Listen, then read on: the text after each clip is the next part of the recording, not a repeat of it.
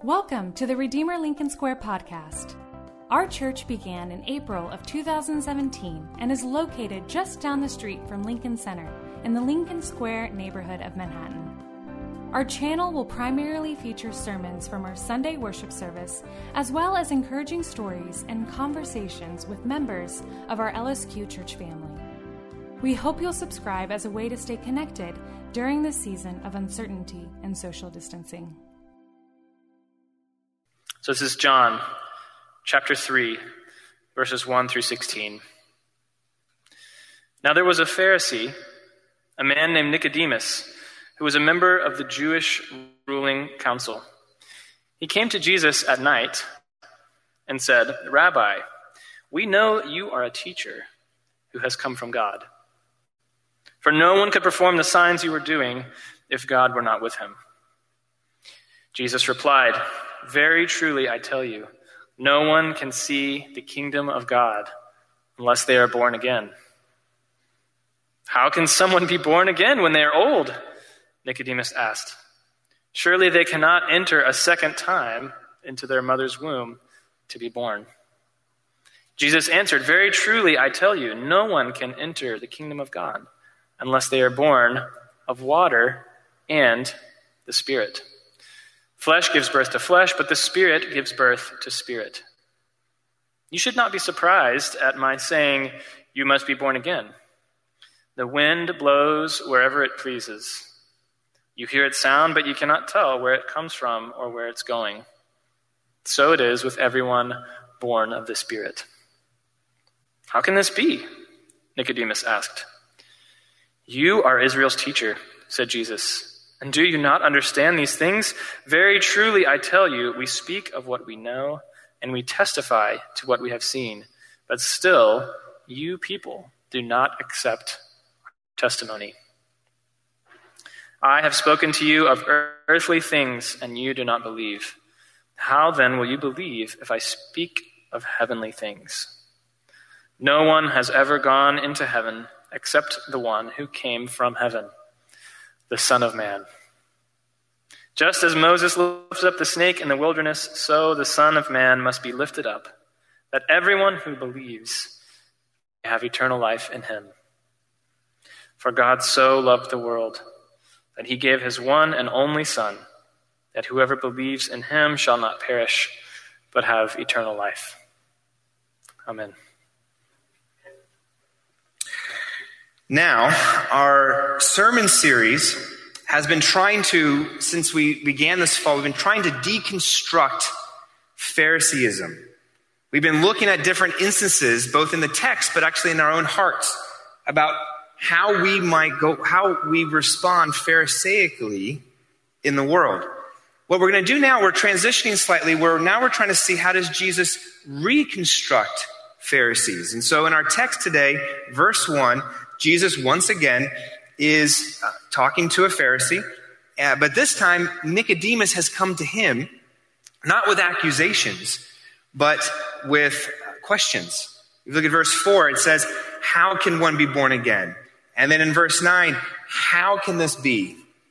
Uh, one of the main core values at Redeemer Lincoln Square, if you stay here long enough, that you'll hear us say over and over again, is we value questions and those who ask them.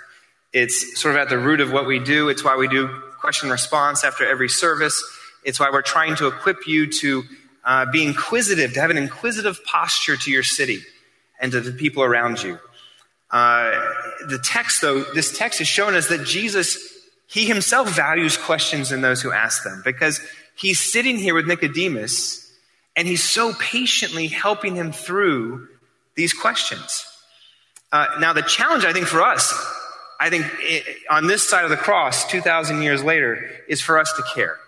Because, particularly the care about Nicodemus' question, because the term born again happens to be one of the most used terms for Americans who call themselves born again Christians.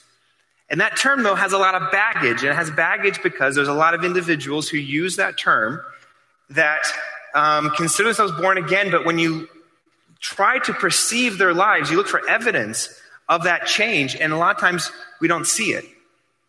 And we can point fingers at born again people groups over there, but if you just sort of take that same razor and look at it into your own hearts, inside our, our own hearts, how we conduct ourselves, how we use our time and our money, how we organize our life ambitions, how we prioritize our needs. Most people who call themselves born again, frankly, don't look any different than people who do not call themselves born again. And so the question we have to ask ourselves is, well, okay, then where's the power? Right? Where, where's the change that is supposed to be conveyed here? It's true, I think it's true that if, if we've not been changed at all, regardless if you call yourself born again or if you identify with a term, regardless of what you think you might have experienced, the radical moment of whatever it means to be born again probably hasn't happened yet. It, the Latin word for root is the word um, radix, where we get the word radical.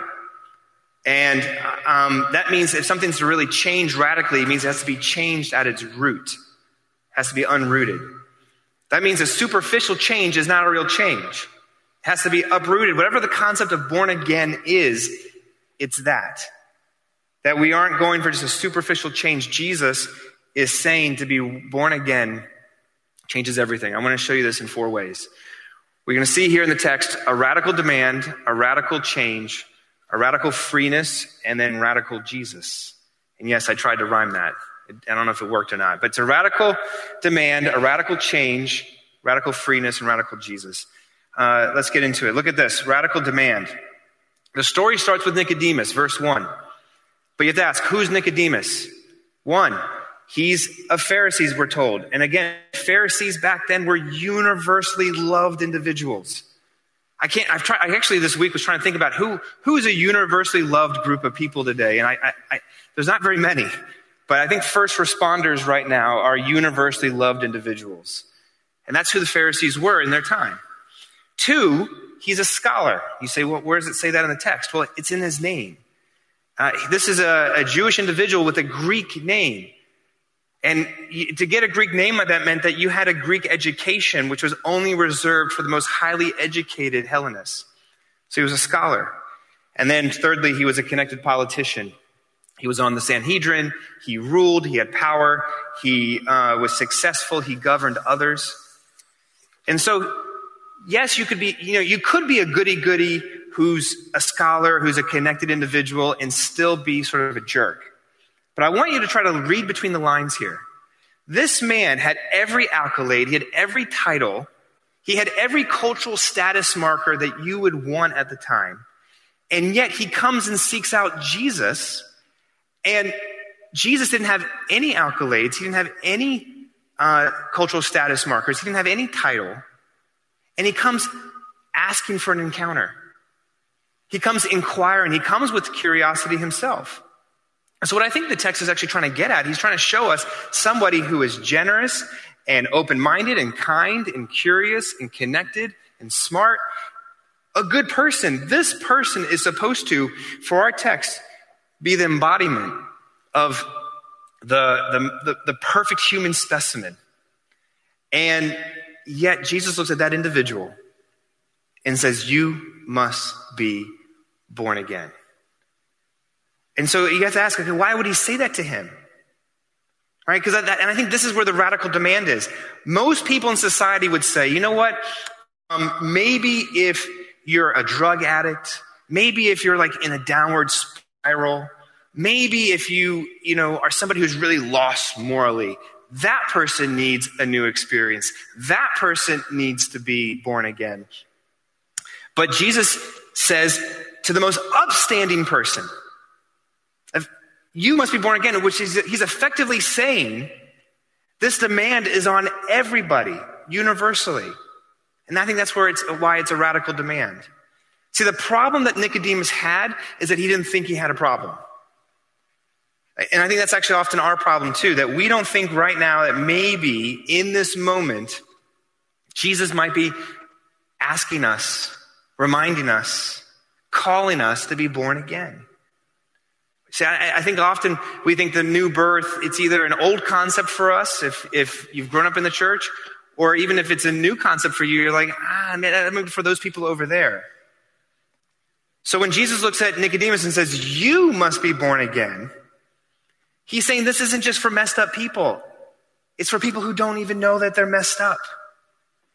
See, it, Jesus is saying if you think you're put together right now, it means you're not put together.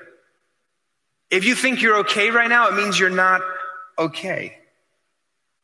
Jesus is saying whether you are a Christian or not a Christian, you don't need just a supplement. You don't need just uh, a, a, some ingredients in your life to mix it up, a little bit of religiosity, a, a little bit of, of morality. Whatever Jesus is calling born again, it's not religiosity or morality. Nicodemus was already really religious. Nicodemus was already really moral. So please don't hear me or, or Christianity say whatever it means to be born again to get more religious and more moral. And so the question first, before we move on to the next point in the radical demand, is are you willing to do the introspection needed to understand what this is going to look like? Are you willing to see the things that, you that you have been doing, that you have been putting your time and your effort and your energies and your time and your talent toward? That, it, it, that ultimately, those things won't be enough. They're, they're not going to work. Because before you can accept the new birth, you have to see how being connected, being a scholar, being a good person, being loved by your culture and society, that's not enough. You first have to accept your need for the new birth before you can receive the new birth. Uh, and that's partly that's, that's realizing that something else is at the center of my life. At Redeemer Lincoln Square, we value questions and the people who ask them, which is why we hold a time of question and response, or Q&R, after our Sunday worship service. It's an opportunity for anyone to text in questions and then process responses alongside our pastors and other members of our church community. If you have questions that you'd like to process, feel free to email us at lsq at redeemer.com or join us for our virtual worship service on YouTube every Sunday at 10:30 a.m. Eastern. You can find our YouTube channel at lincolnsquare.redeemer.com slash YouTube. That's radical demand. Okay, two, radical change. Right, this is, uh, uh, you know, if the radical demand's on you, the new birth is asking us to have a radical change. Nicodemus realizes that Jesus is like insinuating this, so he asks for more help. What, is, what do you mean? What can this look like? And then, I don't know if you've read, read that, the next lines in the text. Jesus starts talking about water and wind. The wind blows where it wants to blow, and he starts talking about the Spirit. A lot of commentaries point out that, the, that actually these are not three different things. Water, wind, Spirit are actually all instances of the same thing that, that what brings the new birth around, you can't control. This is in verse 8. That if you're really born of the Spirit, Jesus says, then you're changed. In other words, this is not something that you can be told how to do. I can't stand up here and give you a four point list of like, do this and do this and do this, and then you'll be all right. No, he's saying it has to be experienced. So all this imagery here means that you can't just work harder at it. It means you can't just try hard and be good and then live a good new spiritual principle and let's go out and into the world and now we're okay. That's not what he's saying. Like the new birth is when the new spiritual life is put in you by the Spirit. That, that you can't just know God is real. You, you, you can't just know that He's loving, that you have to experience that. And nobody put this better than I think than Jonathan Edwards in his sermon, A Divine and Spiritual, sorry, A Divine and Supernatural Light.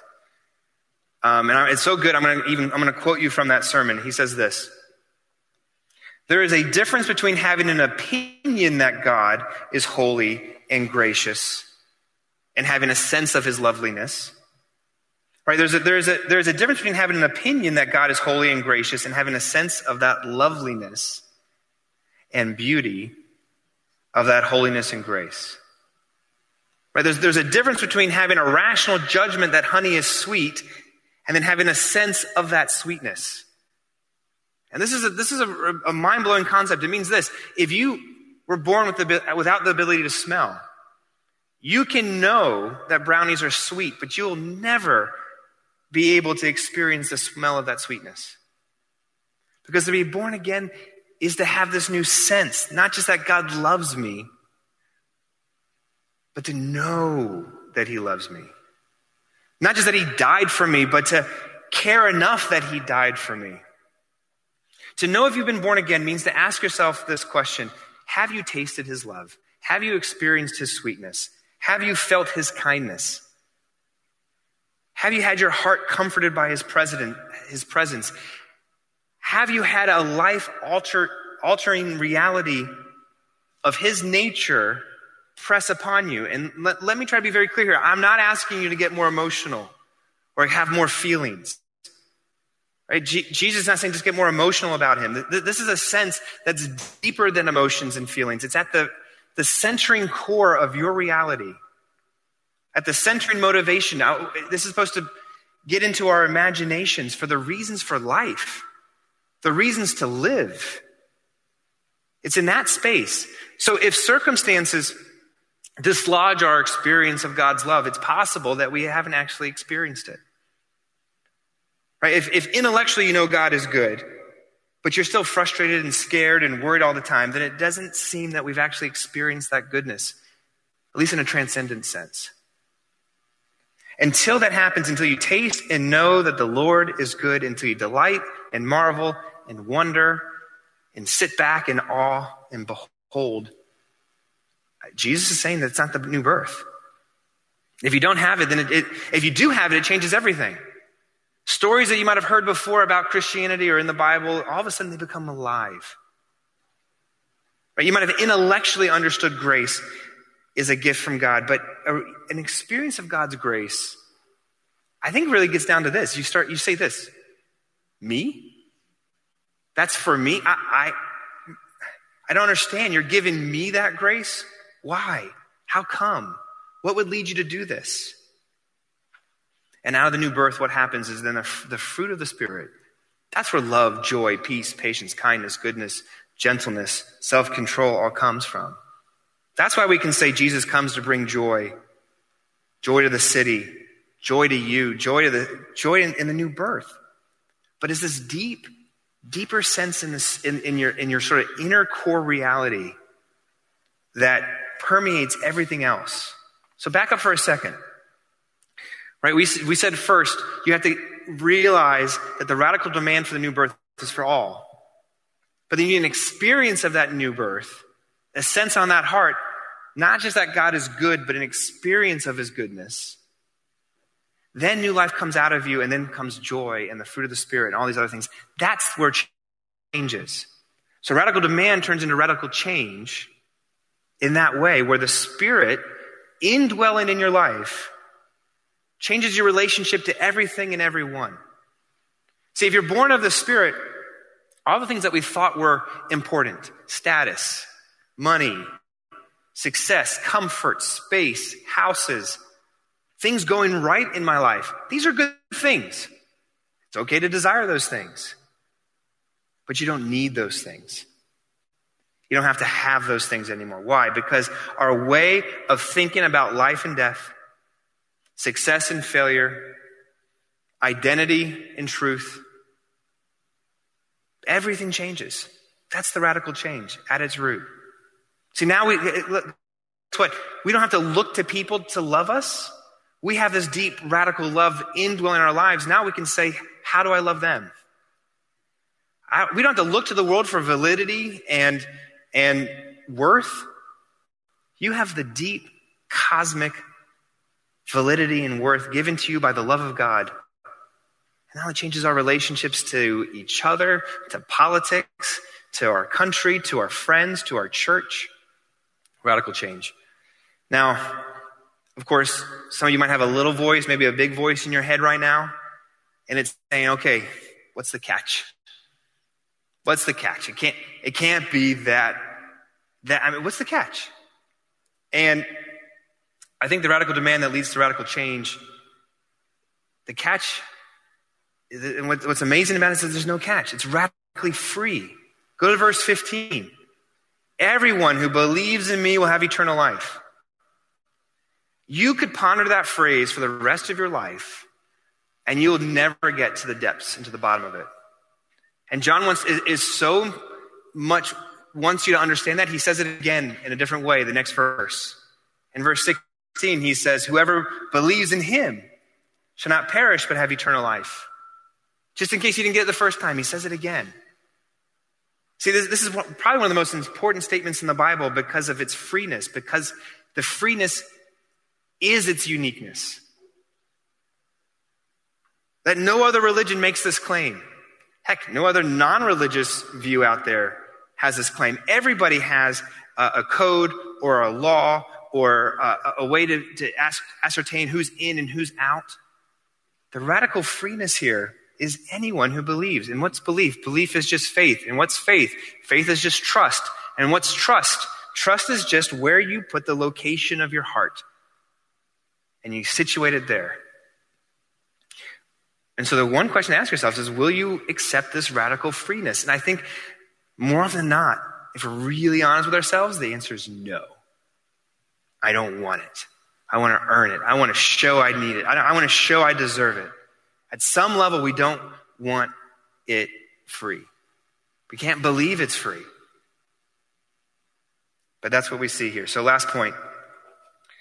The only reason why it can be radically free is because Jesus. You say, okay, well, where do you see how he showed, you know, the radical Jesus in this text? Well, John waits all the way until this chapter to do his first allusion to the Old Testament, which is very different than Matthew and Mark and Luke. It took, it took three chapters, and he waits until this moment to give an, an allusion to the Old Testament, which is in verse 14, where he says, Just as Moses was lifted up, you know, the snake in the wilderness, the Son of Man must be lifted up, and everybody who believes may have eternal life in him. Nicodemus was a scholar. He would have known this reference was to Numbers 21, where the Israelites were dying in the wilderness from snake bites. And God says to Moses, Put on a pole a bronze snake, and everybody who looks up to it will be healed and saved. And so Nicodemus had come to Jesus. Why? He said, I know you're a rabbi. I know you're this great teacher, which means he didn't quite get it. And so Jesus says, Okay, you want a teaching? I'll give you a teaching. My teaching is that I'm not a teacher, I'm a savior. I'm the Son of Man who has to be lifted up on high to save you. That's the teaching. And in fact, that, teaching is actually an example that the people who were dying in the wilderness, they didn't just need another teaching. They needed one to look up, they needed something to look up to to be saved. In the same way the Son of Man has to be lifted up to save his people. This is how the Bible always works right? The very thing killing uh, these people were snakes is they're healed by a bronze snake. Jesus dying on the cross for our sins. Why? It, he gets lifted up on the cross and it brings life. Death leads to life. The way down leads up. The way to win is to lose.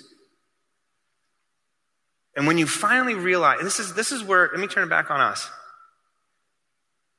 When you and I are finally ready to say, I have no other way to save myself. I can't do it.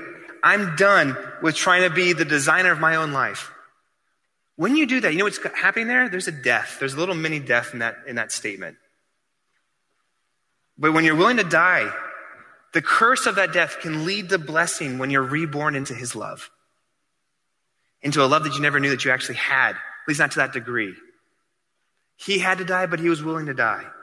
Jesus dying went down, and because of that, he's lifted up above all other names. Jesus' dying with nothing leads to everything.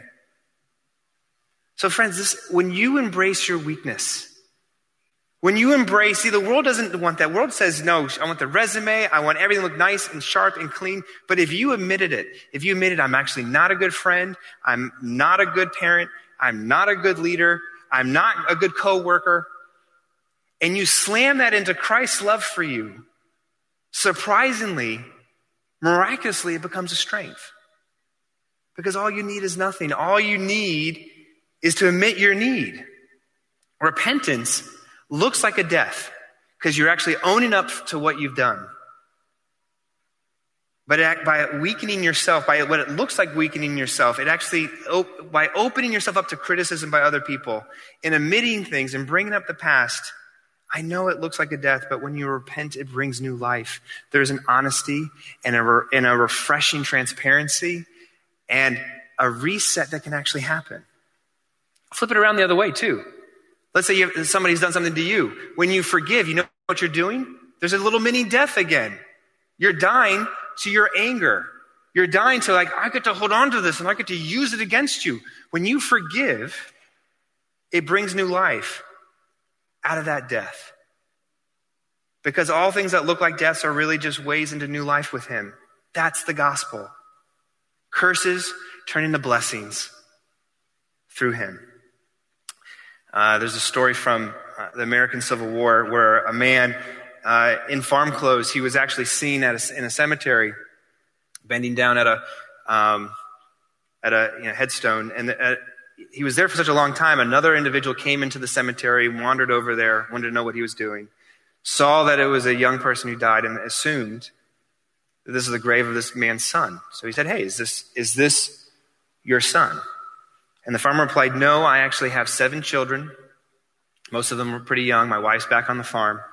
Um, I was actually drafted, and despite the great hardship it would cause, I was going to have to join the army. And on the morning I was to depart to go to the army, this, this man, this neighbor's son of mine, came, came over and offered to take my place in the war. And the observer, the observer there said, Well, what, what, are you writing? What are you doing here? And he goes, I'm, I'm putting my name on his headstone saying, I'm writing, He died for me. When we acknowledge He died for me, it changes your perspective on everything else that you do. Because there is a new life that's been bought. There's a new direction. There's a new, and to the degree that we grasp what Jesus did for us, to the degree that we let it, that we grasp it, it will grasp us. The more that Jesus went into the ultimate black void of our lives, now we can go into the many black voids that we have to deal with on a daily basis. God give me, God has given to me, so I want to love and give to others. I mean, that is the theme of our lives now. God has given to me, so I want to give to others. This is what John himself says this in a letter, right? First John 4. He says, Beloved, if God so loved us, we also ought to love one another. And our goal now is to live this out. Um, and it can be one of the strongest testimonies in, in the world. Let me give you a couple examples of this. One, um, some people ask because I'm a minister, they say, well, how, did you, how did you become a Christian? And I, I had to tell them, I said, it didn't actually happen until I was in college. I became a Christian in college, even though I grew up with parents who were Christians, um, with a father who was a minister, and it didn't matter because I had to hear. Uh, you know, I, I had a, I, I couldn't hear it from them. I had to hear it from somebody, somebody else at college. But one thing my parents did do is they forgave and repented to each other and to us as, as, um, as uh, sons. And the truth is, if you repent as a parent, What's happening is, is the way up is actually down. Because if you, if you repent, if the new birth is everything, when you admit and you apologize to your kids as often as you can, when, when you confess where you've been wrong and you forgive when you've been hurt by them, which they do, that is the inflection point. That is the differentiation between you and Christianity and the rest of the world. Because the rest of the world doesn't, the world does not forgive and repent. Not supernaturally. And uh, the, what happens is you can only do that, you can only forgive and repent if the shame of it has been taken away from you because you've already been forgiven. But I get parents all the time who say, What can I do for my kids? What, how do I show them you know, Christianity? And I say, I, I don't know if it's words, but I do know it's by how you forgive and repent. It's the best thing that you can do. Now, some of you don't have kids, and you know what? You can do this to your coworkers. You can do this with your friends. The way that this, there is the single best way for you to show the power of the new birth in your life is to release people from the hurts that they have done to you and to actually admit the hurts that you've done to them. Because nothing in this world would normally make you do that. But that power dwelling in your life frees you to be able to be radically honest, radically vulnerable, radically able to actually say what's real. And we can do that because Jesus took that ultimate payment. He forgave us first, and now we can go out and forgive others. And so the million dollar question before we leave is this Has what Jesus done for you, has that really moved you? Has that permeated the depths of your soul? Because if you can't earn the new birth, if you can't make yourself born again, if you can't get changed by just what you've done, but by what he's done for you, that means the only, the answer is, has the gratitude of the immensity of what he's done, has it come out? Because that leaves a permanent mark. Go back to Nicodemus. What happened after this conversation? Well, if you go to John chapter 7, he actually does try to talk to the Sanhedrin on behalf of Jesus. But by John chapter 19, he's doing a job considered beneath him by burying Jesus' body. Which makes you wonder if he was afraid to approach Jesus by day, he came at night while he was alive, why would he out himself now that he's died? Why would he out himself um, by burying him so everybody could see him? And the answer, I think, is that he believed. In other words, if somebody so scared that he couldn't even approach Jesus by day is changed, if he could be born again over time, how much more could our lives be changed if we give Jesus that same opening in our lives? How do you do this? A couple practical steps. One, seek him in prayer. As we said earlier when, when we said, hey, pray for this city and this church, consider how to partner us. Why? Prayer is the entry point to experience. If you go to him regularly, if you go to him honestly, Hudson Taylor, who was a famous missionary to China, in his prayer journal, the first line he would always pray, it was part of a song, a part of a poem. He said this it, it was, Oh Jesus, make thyself to me a living, bright reality. That's how he started most of his prayers. Oh Jesus, make thyself to me a living, bright reality. You get an experience by um, asking for that experience. Will it happen every time? No. But if you come to him honestly, asking and expecting and seeking him, you can do that in prayer. So seek him in prayer. Two, seek him in community. I think um, Andrew brought this up earlier. If this pandemic has shown us anything, it's that we're not built to be alone. And know what? And you're not built to be just doing togetherness through media, through technology. Uh, we're not, and if you have a nuclear family, you're not built to be just with that nuclear family either. If you want to know how to experience God, God is community. That's what the Trinity means. And so if you want to know what it's like to, experience, to actually know God, you have to be in community with others.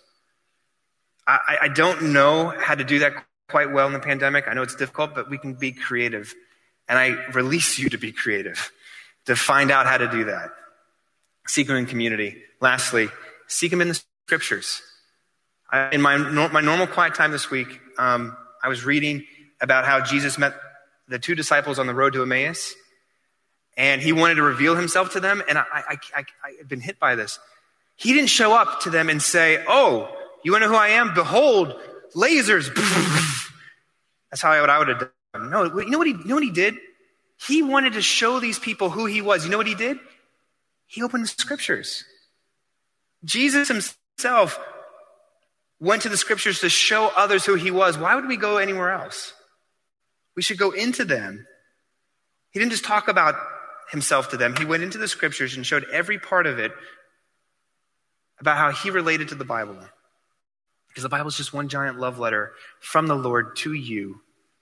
And when we see Jesus, you know what will happen? It's what happened to the disciples. They said, Didn't our hearts burn within us as he opened the scriptures? They got an experience.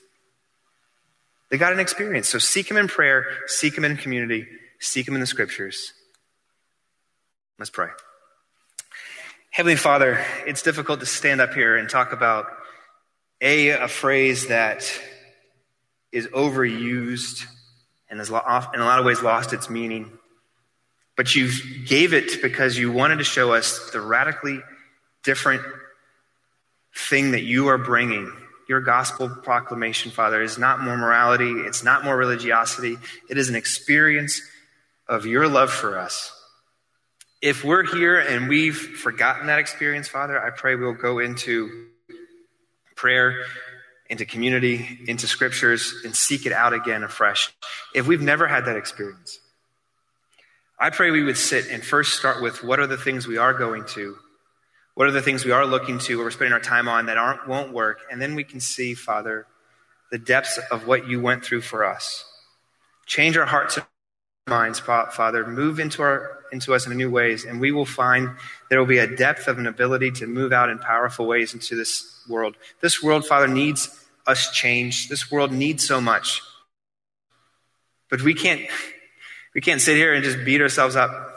We have to be empowered by the new birth, moving in new ways in our lives. We pray these things in your name. Amen. Thanks for tuning in to our church podcast. We pray that it can serve as a resource for you as you continue processing aspects of Christianity and growing in your faith. We hope you'll subscribe to our channel if you haven't already, and we invite you to check out our website to learn more about our church and how to get connected to our family. Just visit lincolnsquare.redeemer.com.